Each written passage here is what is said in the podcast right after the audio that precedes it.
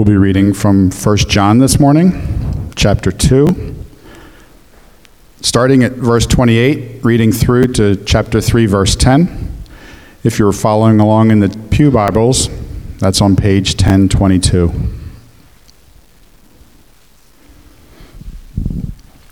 And now, little children, abide in him, so that when he appears, we may have confidence and not shrink from him in shame at his coming. If you know that he is righteous, you may be sure that everyone who practices righteousness has been born of him. See what kind of love the Father has given to us, that we should be called children of God, and so we are. The reason why the world does not know us is that it did not know him. Beloved, we are God's children now, and what we will be has not yet appeared, but we know that when he appears, we will be like him, because we will see him as he is. And everyone who thus hopes in him purifies himself as he is pure. Everyone who makes a practice of sinning also practices lawlessness. Sin is lawlessness. You know that he appeared to take away sins, and in him there is no sin. No one who abides in him keeps on sinning. No one who keeps on sinning has either seen him or known him. Little children, let no one deceive you. Whoever practices righteousness is righteous, as he is righteous. Whoever makes a practice of sinning is of the devil, for the devil has been sinning from the beginning. The reason the Son of God appeared was to destroy the works of the devil. No one born of God makes a practice of sinning, for God's seed abides in him, and he cannot keep on sinning because he has been born of God. By this it is evident who are the children of God, and who are the children of the devil. Whoever does not practice righteousness is not of God, nor is the one who does not love his brother. This is the word of the Lord.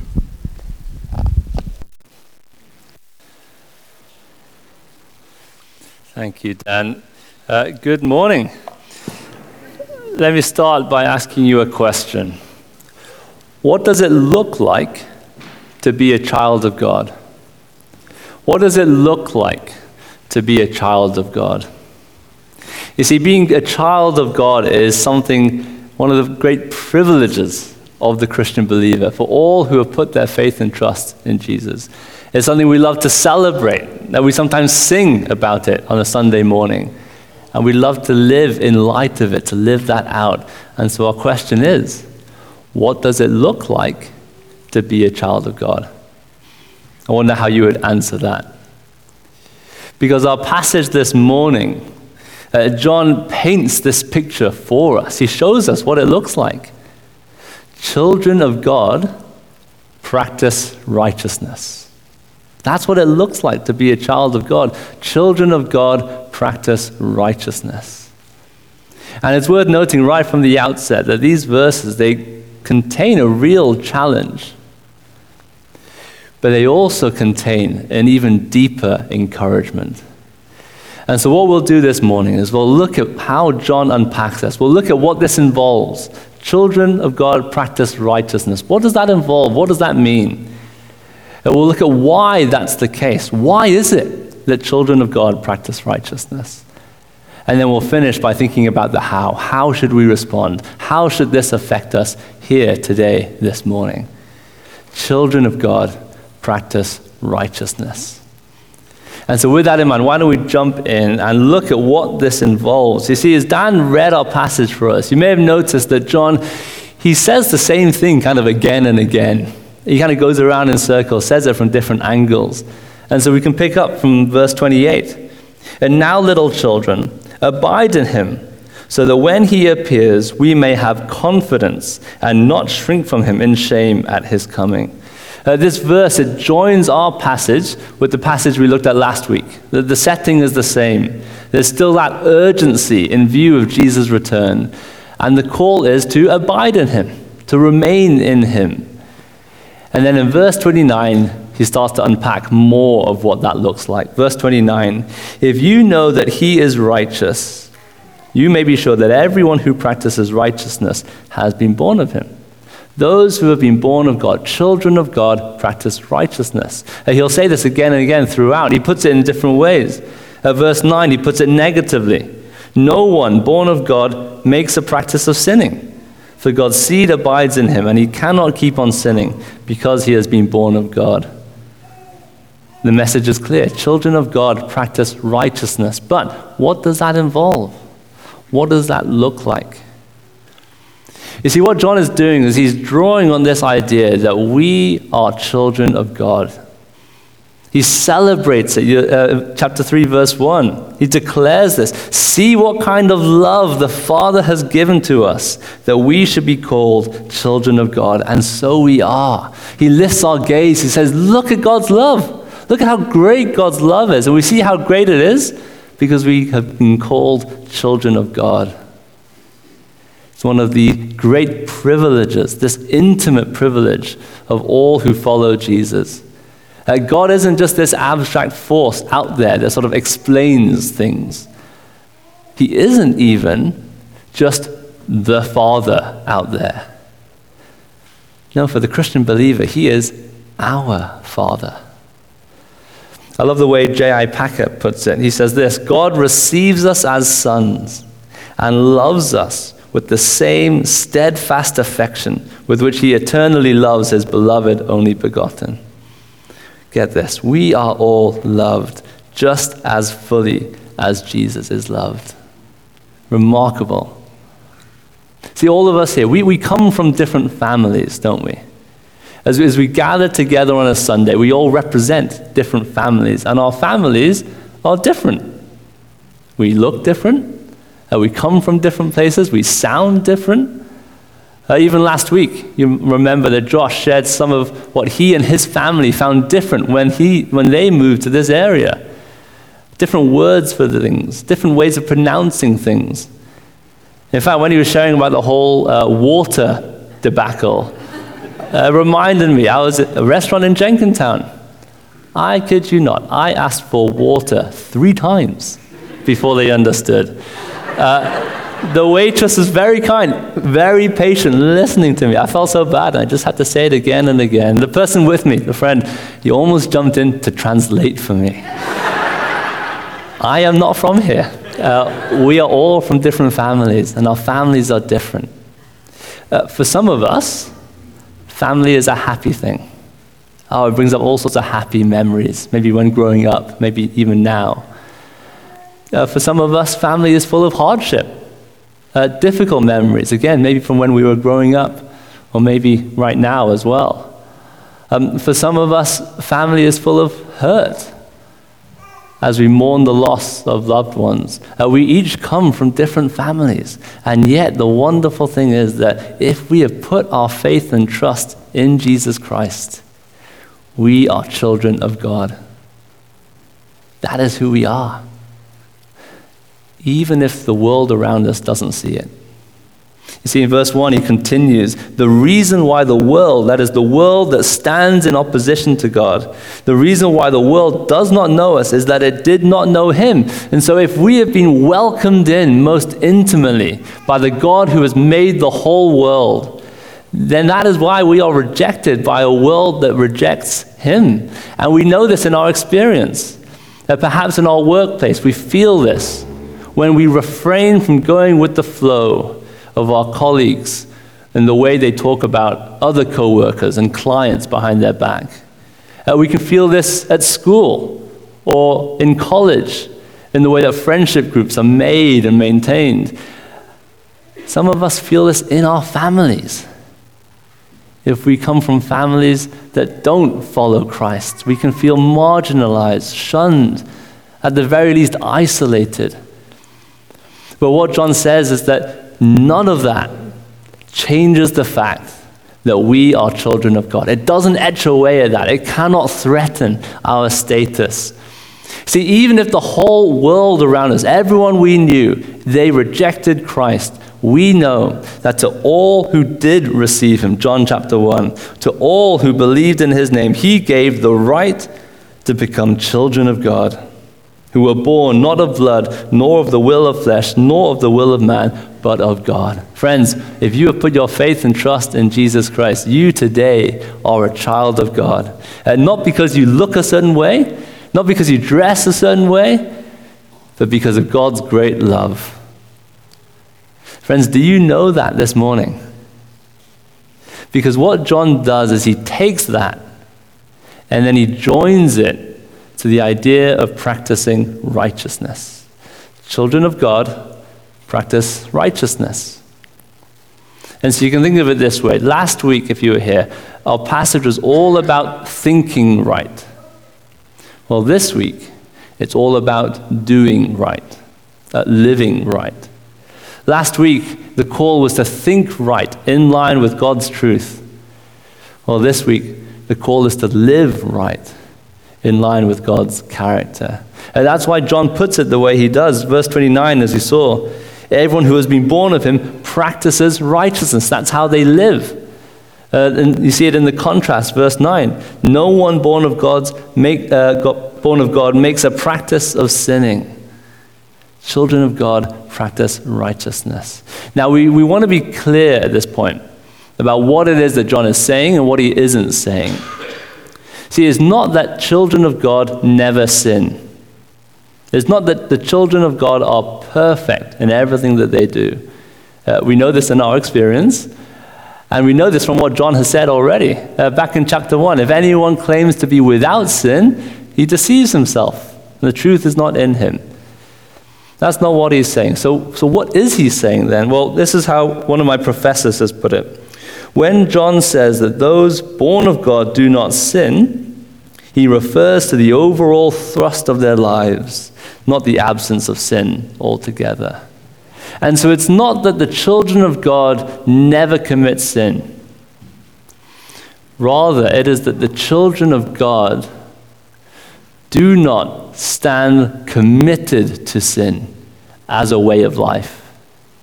It's not that children of God never fall into sin, it's that they do not stand opposed to God as a way of life and pursue sin. Children of God practice righteousness. And as we've been following through and working our way through 1 John, uh, we already see what this looks like. Uh, you might remember back in chapter 1, calls us to walk in the light rather than walk in the darkness. And so you can picture it as someone who looks at other people with eyes of purity rather than eyes of corruption. As someone who speaks words of truth rather than deceit. As someone who works with their hands in an upright manner and with integrity. That's what it looks like to practice righteousness, uh, walking in the light. Uh, earlier in chapter 2, uh, we see this call uh, to obey God's word rather than ignoring his word. And so you again picture someone who comes on a Sunday with a humble heart, eager to hear what God has to say to them, uh, with a heart that is soft, ready to listen, rather than hardened, ready to kind of ping off anything that God says. As someone who sees that God's word is for them and not just for others, challenging them. Walking in the light, obeying God's word. Uh, later in chapter 2, the call to love our brother and our sister. Going out of our way to do good to each other, even if it costs us. Uh, willing to take on inconvenience, willing to do the unattractive thing. This is what it looks like to be a child of God. It is beautiful, isn't it? It's not to do with our appearance, it's not to do with dressing a certain way. It is to do with our character and living a certain way. And here's the thing uh, this little description of what it looks like to practice righteousness, it isn't hypothetical. Uh, what we have here isn't this sort of example that you see in a textbook that you never see in real life. No, what we see here is actually what we see around us. Put it this way as we describe what it looks like to practice righteousness, who comes to mind? Because there will be people in our own church family, in this room, that you will be able to picture walking in the light eager to obey God's word, going out of their way to love their brother and sister. As I've been reflecting on this passage this week and thinking about how to describe this, all of those things, I can picture people. This isn't just this hypothetical thing out there that never really happens. This actually is us. Not perfectly, but really. Children of God practice righteousness. And if that's the case for us as individuals, then it's the same for us as a family. We help each other practice righteousness. Now, just think of um, our community group. The men of our group met together on Tuesday. And when we get together, we, we talk about all sorts of things. Uh, we'll share about our work, we'll share about our days, uh, we'll share about some of the things coming up, uh, we'll share about sports and hobbies and all sorts. But we also go further. See, what do we do when we get together? We help each other practice righteousness. This past Tuesday, we spent a whole hour thinking about gratitude. Uh, we want to be men marked by gratitude. And so we talked oh, about the ways in which we find it hard to be thankful, things that get in the way of being thankful. And we talked about things that help us become more thankful. And then we prayed together and gave thanks for all sorts of things. Uh, we're not perfectly grateful men. Uh, you can ask our families, they will tell you. But we want to grow in that. We want to practice righteousness. We know we don't do it perfectly, but we want to help each other grow in that because children of God practice righteousness. See, that's what it involves. But why is this the case? See, we looked at the what. What about the why? Why should it be this case? Why can't it be any other way? You see, in our passage today, John doesn't actually give a command to practice righteousness. He doesn't actually say, do right as an imperative. What he does is he gives us reasons why we should. He shows us that it couldn't be any other way. No, children of God practice righteousness. Why? Because it reflects our future. Uh, verse 2 continues this future theme, and it sets this kind of contrast between now and what's to come. Beloved, we are God's children now. That is a present reality. But what we will be has not yet appeared. But we know that when he appears, we shall be like him because we shall see him as he is. Uh, we are children of God right now, but it's not fully manifest. It's not fully recognized, and we don't fully live it out.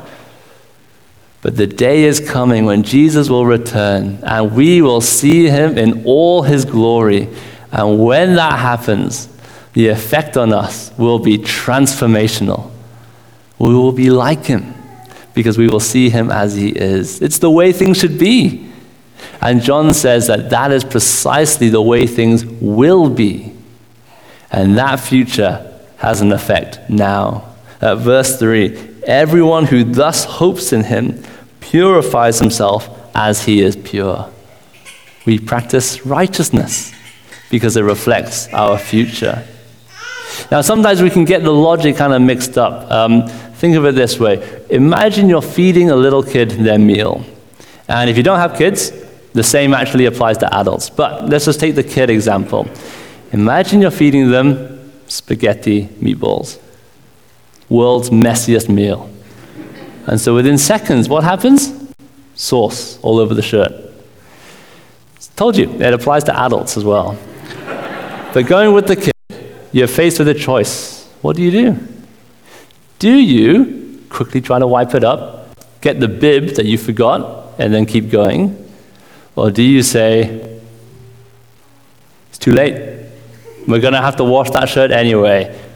Throw on some more sauce for good measure. We don't need to work so hard to keep it clean anymore. Well, we, it's fine in that situation, but we can sometimes take a similar approach. Oh, fighting sin is hard. Practicing righteousness is hard but it's all right. When Jesus comes back, it will all be sorted. So, who cares in the meantime? Well, that would be to completely twist this out of shape. Now, instead, picture a sunset. At one of those sunsets where the sky just feels like it's overflowing with color yellow, orange, red, purple, pink, all of them mixed together. When you catch a glimpse of that sunset, what do you do? You, look, you turn towards it You can't help but look towards it. You almost want to move towards it, even though you know you can't actually get any closer. Well, when Jesus returns, it is going to be even more glorious. And when that captivates our horizon, it will affect the way we live. See, if this is the future that we're looking forward to, then to pursue sin will be as if to say, I don't want to be part of that future. I want to go in the opposite direction. But children of God practice righteousness because it reflects our future. It also reflects our family. Uh, see, all the way through these um, comments about practicing righteousness, it's all joined up to what God is like. And so, verse 29, we saw if you know that He is righteous, you may be sure that everyone who practices righteousness has been born of Him. There's the link. Uh, uh, verse 3, we just saw. Everyone who thus uh, hopes in Him purifies himself as He is pure. Uh, verse 7, little children, let no one deceive you. Whoever practices righteousness is righteous as He is righteous. And then it's all capped off in verse 9. We saw this at the start. No one born of God makes a practice of sinning, for God's seed abides in him. It's a little unclear whether this God's seed here refers to God's word, which has been planted in us and which brings new life, or if it's God's spirit who dwells within us and makes us alive with him. But either way, John's point is clear. It's as if to say God has put something of his DNA in his children. It's the family likeness. And so we will be like him. You see, we're familiar with the idea of family likeness. Uh, it's not just a physical appearance, but even in character, even in our traits.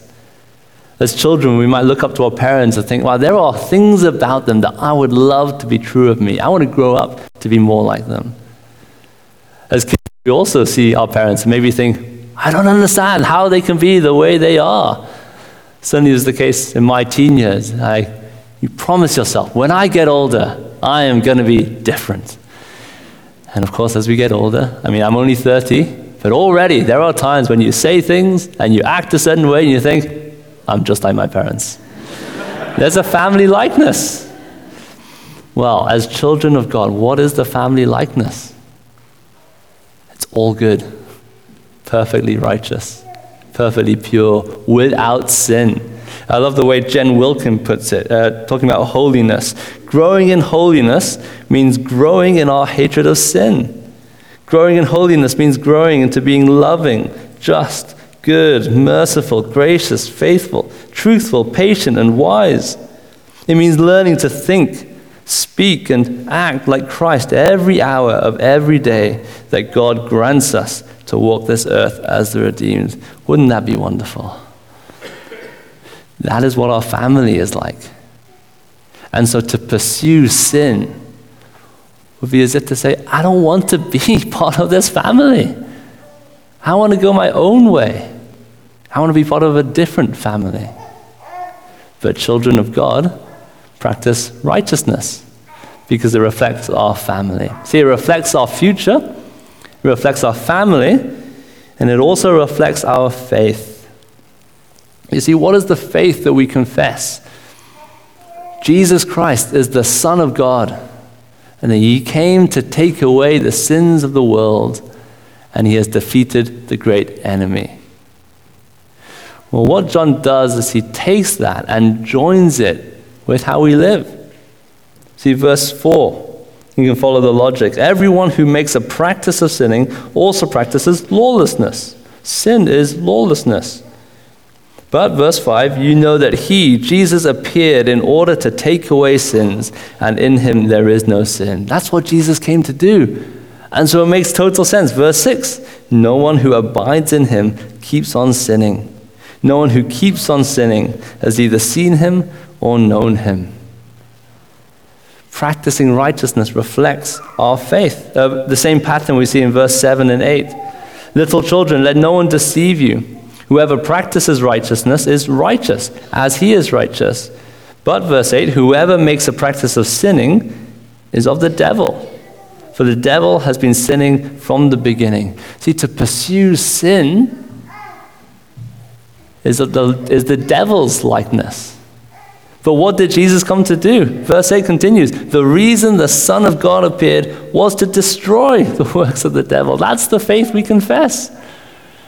That's the salvation we celebrate. This is the reason why we can be children of God in the first place.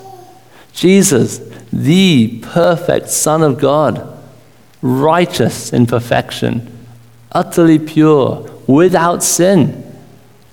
And yet, in his life and ministry, accused of being in league with the devil. In his trial, he was sentenced as one who stood opposed to God. And then on the cross, he sat under the weight of God's judgment on sin. Why? So that, friends, you and I, if we put our faith and trust in Jesus Christ, we can be called children of God. We who once were far off, we saw earlier, have now been brought near. At once we walked in darkness. Uh, we ignored God's word. We hated his people. But now we have had our sins forgiven. We've been welcomed in. We've been made children of God. And what John is saying is that if this is the faith that we confess, then to pursue sin would be to turn our backs on that very faith we confess. See, it's not the case that we do right in order to become children of God. It's not because we've done kind of well enough that we've been made children of God. But as children of God, we do right. Children of God practice righteousness because it reflects our future, it reflects our family, it reflects our faith. That's the why. That's what John does to persuade us to see that it could not be any other way. And so now that we've looked at the what, and now that we've looked at the why, let's finish by thinking about the how. How should we respond? How should this impact us today? See, it would be very strange if we've seen what we've seen and then we just close our Bibles and go home. You'd feel like we were missing something. So, how should we respond? How should this sit with us this morning? Well, at the start, I mentioned that this passage comes with both a real challenge and an even deeper encouragement. And so let's start with uh, the challenge, the warning, sorry. See, there's been this contrast all the way through uh, that gets summarized in verse 10. By this, all that we've seen, it is evident who are the children of God and who are the children of the devil. Whoever does not practice righteousness is not of God, nor is the one who does not love his brother. There's this stark contrast set before us. Children of God practice righteousness. For the one who pursues sin is, in fact, a child of the devil. There's a real warning here. Now, we want to remember again what John is saying and what he isn't saying. It's not that anyone who commits sin is a child of the devil. No, rather, children of the devil are those who are committed to sin as a way of life. It's what they pursue. And so, what we have here is a real warning and a warning perhaps for some of us here today. You see, it is possible to call ourselves a Christian while in fact being a child of the devil. You see, there's a phrase that we use often here. We say, it's okay to not be okay. It's a wonderful description of the welcome we have in the gospel. Uh, we don't need to clean ourselves up before we come to Christ. We don't have to get our act together before we come to Him. No, we come as we are and receive by faith what He has done for us. It's okay to not be okay. But it is possible to take that and then twist it out of shape. It is possible to take this great welcome of the gospel and then use it as an excuse for sin. We say it's okay to not be okay. And then we use that to justify a way of life where we pursue sin and are committed to it. See, it's possible to say so many of the right things, to dress the part, to kind of look the part. When all along in our heart of hearts, we have no intention of walking in the light, have no intention of obeying God's word. We have no intention of loving his people. There is a stark warning here. And friends, if that is you, if that describes you, do you see what this passage is saying? He's saying that you are a child of the devil. It is a way of life that is incompatible with the faith that we confess. It is of a different family altogether. And it anticipates a completely different future. Instead of looking ahead to a horizon of glory and life, it looks ahead to a destiny of judgment and death. Friends, if that is you, will you heed this warning? Will you turn away from your sin? Will you repent of that way of life? Will you put your faith and trust in Jesus Christ? And for some of us here, perhaps we wouldn't even call ourselves a Christian in the first place. Well, if that is you, do you see how the starkness of the contrast he lays out? Children of God and children of the devil. Uh, there's no in between, there's no fence to sit on. Will you heed this warning? Because the wonderful thing is that Jesus Christ has done everything necessary to make you a child of God today. And so the call is to come, to turn away from that way of life, to repent of your sin, and to put your faith and trust in Him. See, there is a real warning here in these verses, but there is an even deeper encouragement. And this is where we'll finish. If we are those who practice righteousness, we can be assured that we are children of God. We won't be doing it perfectly, but if we really are genuinely seeking to walk in the light, genuinely looking to obey God's word as we sit under it, genuinely looking to love our brother and sister, there is real encouragement for us here. Perhaps for some of us, we are discouraged today because of the situation we find ourselves in. And maybe we feel discouraged this morning as we come to church because of the sin we find in our lives. Well, John has this wonderful encouragement to us. If we practice righteousness, however imperfectly, you can be assured that you are a child of God. This is an encouragement we can hold on to. In fact, it's an encouragement we can give to each other. I asked you earlier, as we described what practicing righteousness looks like, who do you think of? Why not tell them? Why not tell them today? You could drop them a message. Some of us prefer to call. You could call them and say that I am really encouraged by you, brother, sister. Uh, for those of us who are coming back later today, why not use those opportunities to encourage each other as we see the ways in which we practice righteousness and spur each other on? See, if we practice righteousness, we can know that we are children of God.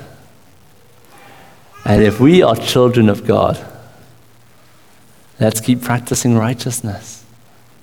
Let's pursue it all the more and let's help each other in this. Let me finish by asking you this. Today, brothers and sisters, will you, in your heart of hearts, commit yourself this week to practicing righteousness? Will we commit to helping each other in that? children of God practice righteousness. Amen. Uh, Jen Stark is going to come and lead us in a prayer.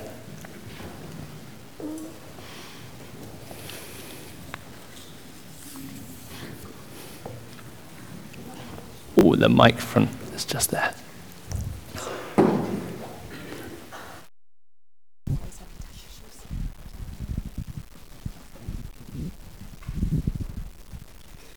Let's pray. Our perfect Father, you call us your children. You show us the same affection as the Son himself. And we're amazed that we, we can't be unadopted or unchosen because of you. We thank you that you have given us the freedom to pursue righteousness, to walk in the light. Thank you for showing us your abundant love towards us, such an abundant love towards us, and give us an eager heart to, to know this and to live in light of this. We pray that you would allow us to live out our family name, that it might be as deeply stamped on our hearts and our minds as it is into our actions. Make us in this room concrete echoes of our future and help us to glory in and encourage one another as we see such examples. Teach us to be and to fight to be more like who we really are. And help us to hate sin and to love you above all else. This week, Lord, allow us to meditate on the question and ask ourselves which family we want to be a part of. And Spirit, convict us and challenge our souls with the answers that we hear. I pray, Lord, that if we are committed to sin, that you would warn and overwhelm our hearts with the offer of another way, that you would save us. And Lord, I pray that if we are desiring you, that we would be encouraged, and that you would overwhelm us to seek you with every fiber of who we are now. We thank you, Spirit, for your assurance to us. We anticipate our future with you, Jesus. And so help us now. In your name, amen.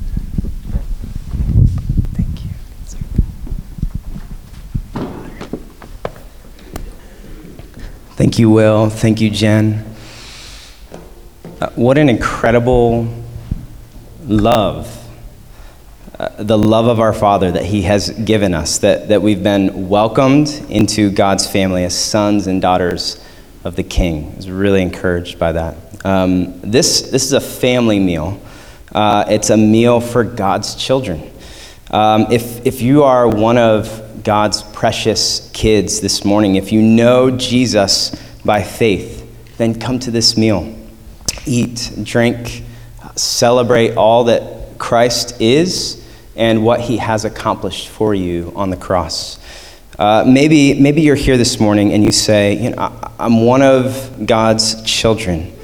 But you know, like Will challenged us, you know you've